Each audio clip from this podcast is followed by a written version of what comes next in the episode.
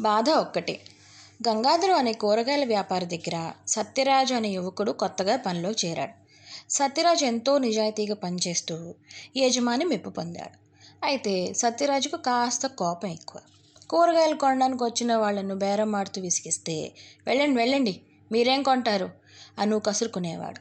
కొనడానికి వచ్చిన వాళ్ళను ఇలా కసురుకోవడం కోప్పడడం లాంటివి మానుకోమని గంగాధరం ఎంతగానో చెప్పి చూశాడు కానీ సత్యరాజు ఇవేమీ వినిపించుకోలేదు. ఒకరోజు ఆ ఊరి పెద్ద వీరభద్రయ్య పని మనిషి మీద సత్యరాజు దురుసుగా మాట్లాడడంతో వీరభద్రయ్య స్వయంగా వచ్చి గంగాధరాన్ని నానా మాటలు అనిపోయాడు. ఇక ఊరుకుని లాభం లేదని గంగాధరం సత్యరాజుని పనిలోంచి తీసేశాడు.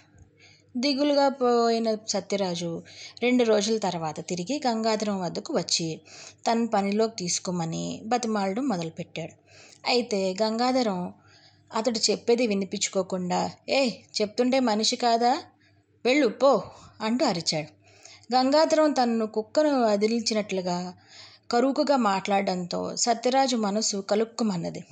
అతడి కళ్ళల్లో నీళ్ళు తిరుగుతుండగా తల దించుకుని వెనక్కి తిరిగాడు.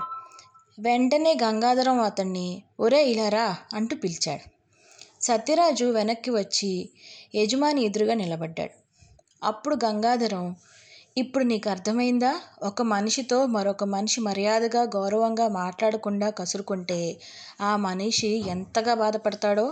అన్నాడు సౌమ్యంగా. నిజంగానే సత్యరాజుకు ఆ బాధ అనుభవంలోకి వచ్చింది.